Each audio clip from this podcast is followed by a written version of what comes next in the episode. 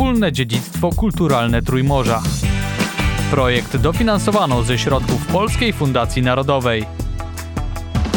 Gościem Radia Wnet jest Christine Saulite, przewodniczka z Domu Bractwa Czarnogłowych w Rydze. Jesteśmy w piwnicach Domu Bractwa Czarnogłowych w Rydze i patrzymy na bardzo stare kamienne czy też ceglane ściany które zostały zbudowane w XIV wieku w 1334 roku. Oczywiście z czasem był on przebudowywany, ale niektóre części stoją ponad 600 lat. Ten budynek został zbudowany na spotkania, ponieważ jesteśmy teraz przy najważniejszym placu miasta, placu ratuszowym.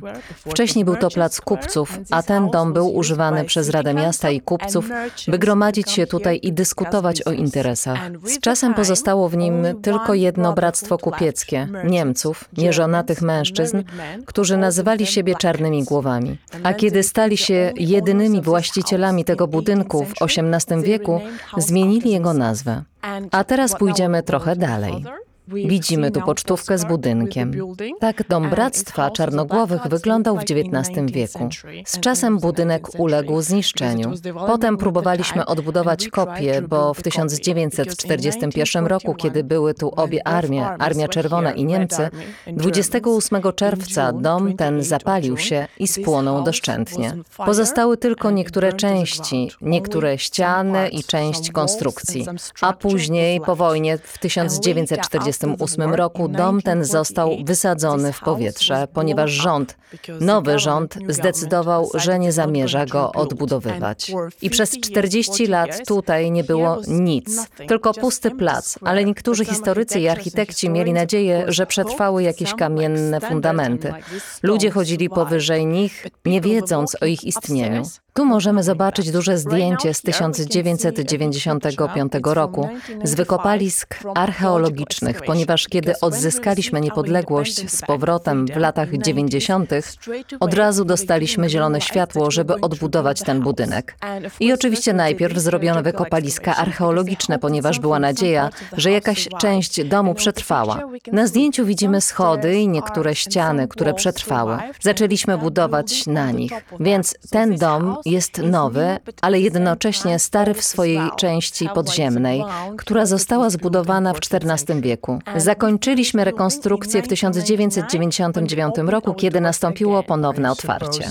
Przypuszczam, że taka rekonstrukcja nie była tania. Tak jest. Właśnie odzyskaliśmy wtedy naszą niepodległość, a odbudowa całego kompleksu kosztowała około 4 milionów łatów. I oczywiście rząd i miasto Ryga przekazały pieniądze, ale potrzebowaliśmy więcej środków. Ich naprawdę dużą część uzyskano w 1996 roku dzięki reklamie zrobionej, by zwrócić uwagę ludzi. Tak więc w 1996 roku we wrześniu przez dwa dni w sobotę i niedzielę to był ten moment, kiedy można było kupić cegiełkę za 5 łatów i dołożyć się do rekonstrukcji. Trzeba zrozumieć, że 5 łatów w tamtym czasie to były naprawdę duże pieniądze dla Łotyszy.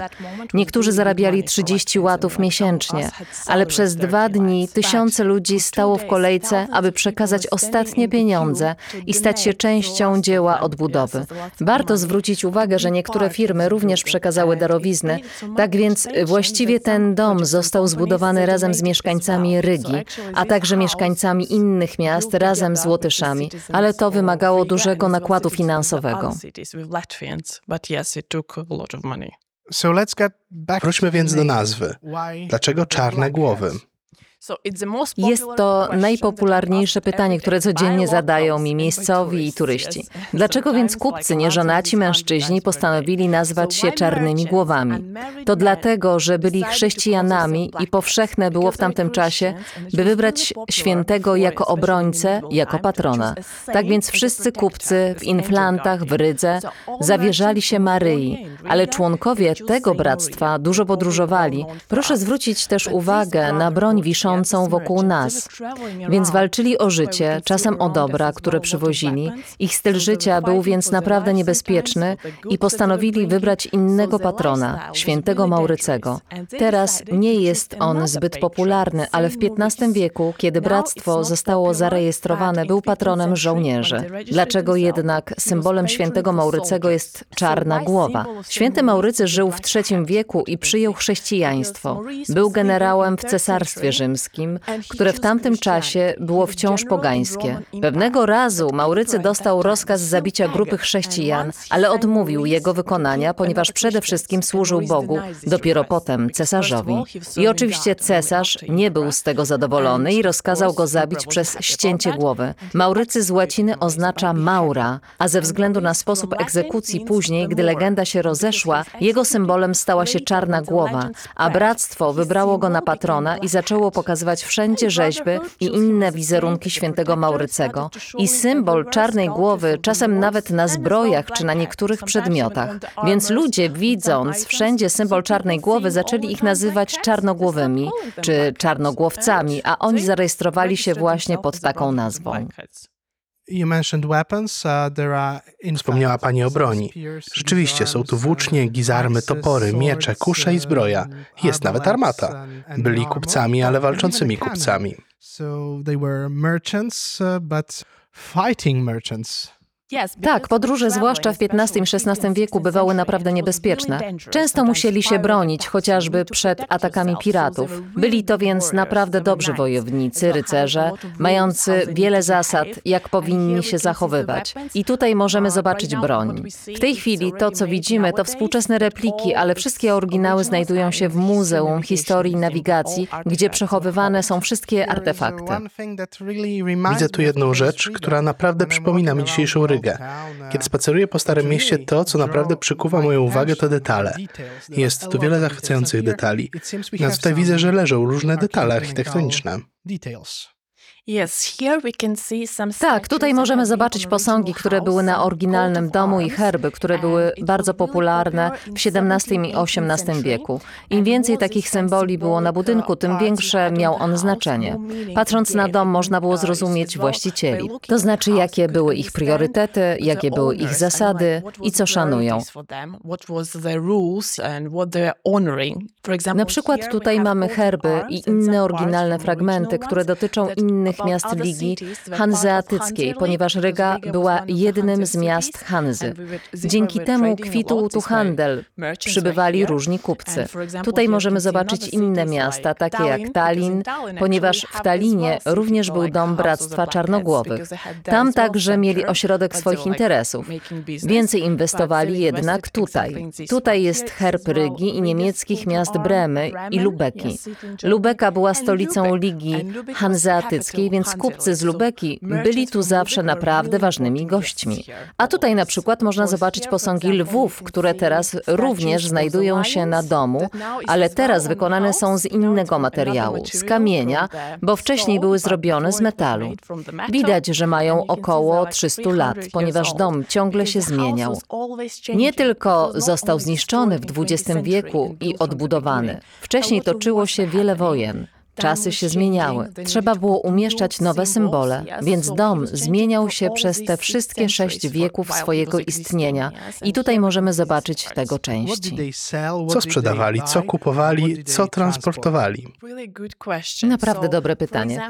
Tak więc najważniejszymi dobrami, które tu przywozili i sprzedawali i na których zarabiali najwięcej pieniędzy, były wino i piwo, przyprawy i najważniejsza przyprawa dla nas, podobnie jak dla innych krajów europejskich, czyli sól, która była podstawowym konserwantem, a po odkryciu Ameryki Południowej był to tytoń.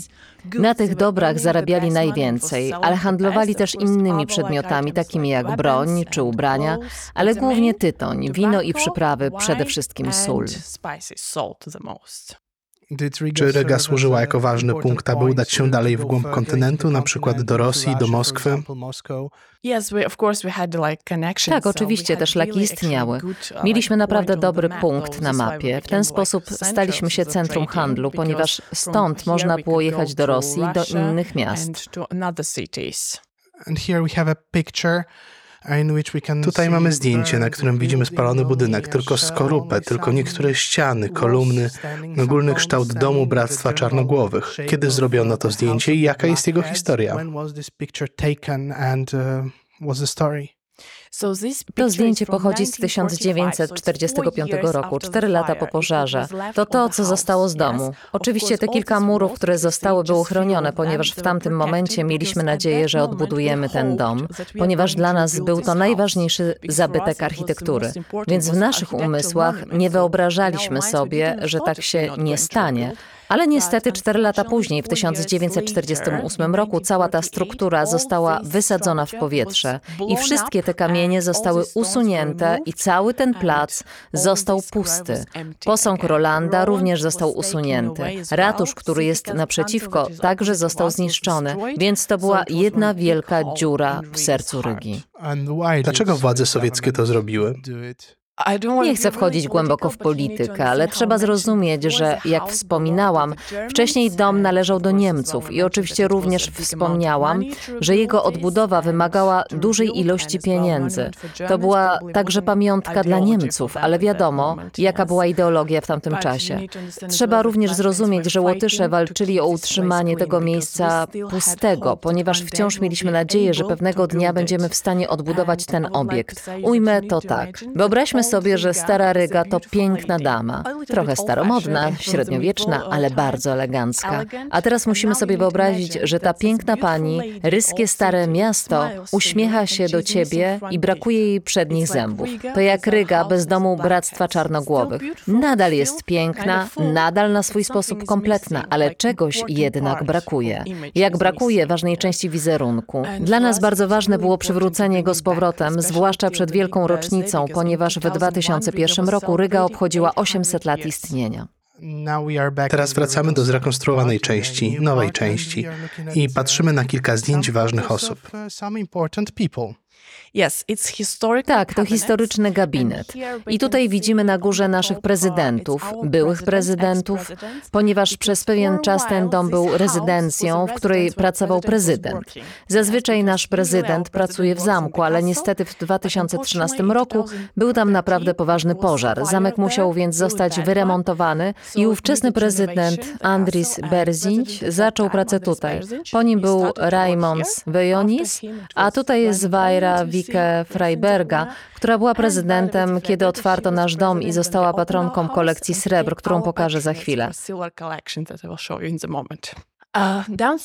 Poniżej widzimy naprawdę ważnych gości, którzy odwiedzili ten dom. Na przykład królowa Elżbieta II była tu w 2006 roku i podpisała się w tej księdze. Możemy zobaczyć jej autograf.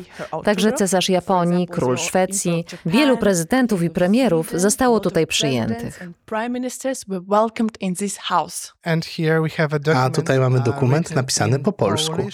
To kopia to faksymile traktatu ryskiego, który został podpisany tutaj w tym domu 18 marca 1921 roku. O godzinie 20.30. Ha, widzę, że dobrze pan wie. Jesienią setki dyplomatów z sowieckiej Rosji i Ukrainy oraz Polski przyjechały tu i rozpoczęły negocjacje w sprawie warunków traktatu, który zamierzano podpisać. Na górze zobaczymy odtworzone pokoje, w których odbywały się spotkania, a później 18 marca 1921 podpisanie traktatu. Te faksymile podarował nam wasz prezydent Aleksander Kwaśniewski w lutym 2006 roku.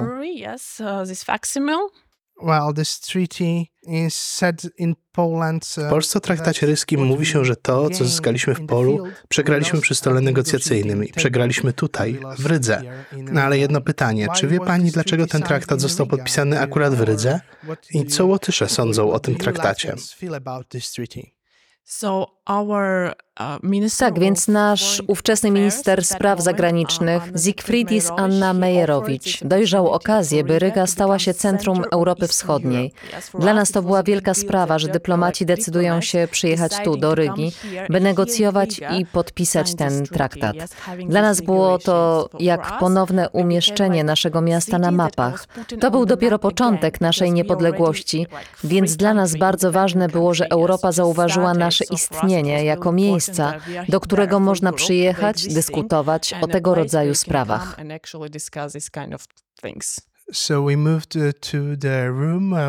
Więc przenieśliśmy się do pokoju z dużym stołem i dwoma pięknymi krzesłami, pięknym, pięknym kominkiem i drewnianą sztukaterią na ścianach, na suficie.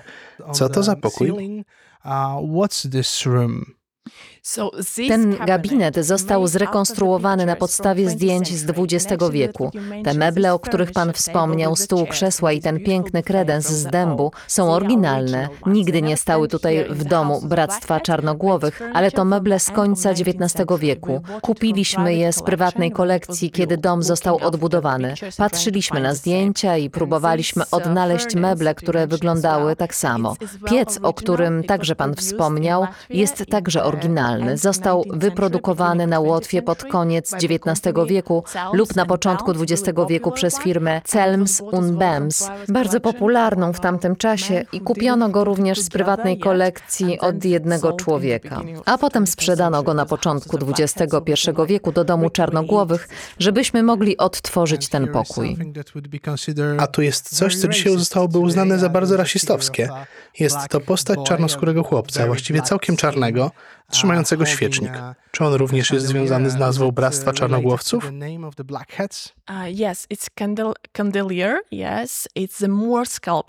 Tak, ten świecznik to rzeźba Maura. Powstał w XXI wieku na podstawie zdjęć z XX wieku, na których widać, że stał w tym miejscu.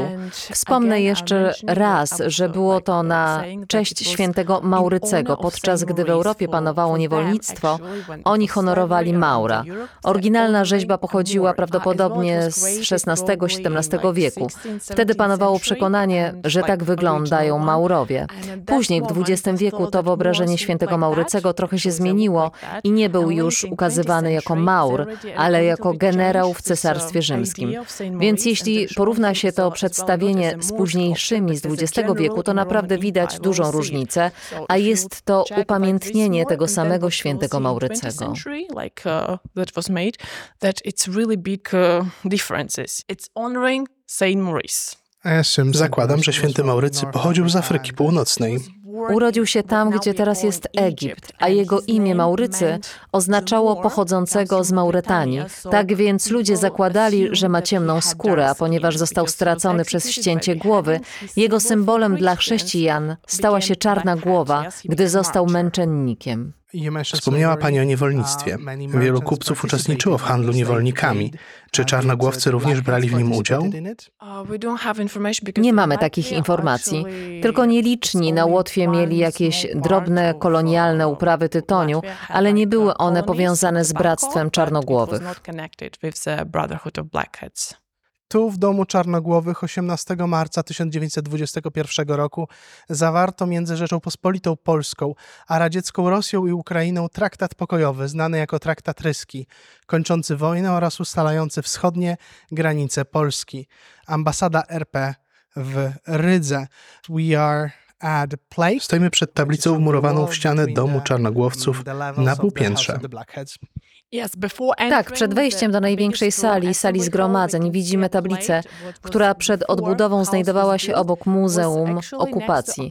Została stworzona na zamówienie ambasady polskiej na pamiątkę traktatu ryskiego. Podczas odbudowy domu podjęto decyzję, żeby wmurować ją tutaj, żeby każdy, kto tu przyjdzie, w tym z Polski i jeszcze nie wie o tym historycznym wydarzeniu, dowiedział się o nim, zanim wejdzie do sali zgromadzeń, która też jest rekonstrukcją na podstawie zdjęć. Jeśli poszuka pan zdjęć z podpisania traktatu ryskiego, tych czarno-białych fotografii, zobaczy pan fragmenty tej sali, do której właśnie wchodzimy. Więc czym jest ten ogromny pokój? Jesteśmy właśnie w sali zgromadzeń. Tu byli zapraszani wszyscy ważni goście. Tu od XVIII wieku odbywały się bale i koncerty. Obecny wygląd sala przybrała na początku XX wieku. Na ścianach można zobaczyć wiele portretów niektórych władców, którzy faktycznie odwiedzili Rygę. Po tej stronie możemy zobaczyć szwedzkich królów i królową. Po przeciwnej stronie możemy zobaczyć rosyjskich władców, takich jak Piotr Wielki czy Katarzyna Wielka.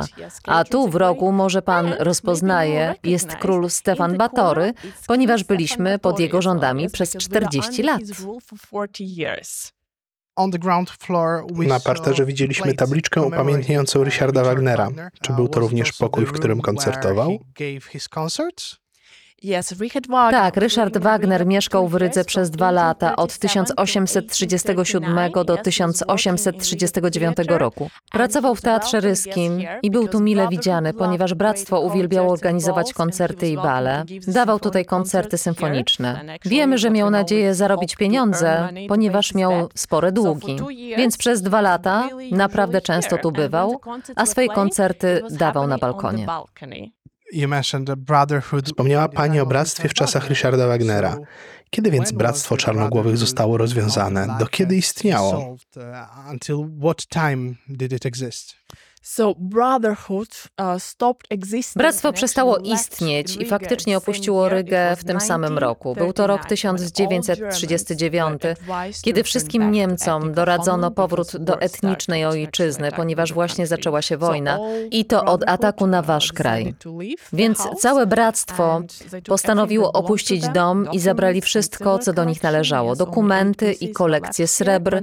Zostało z niej tu tylko osiem sztuk.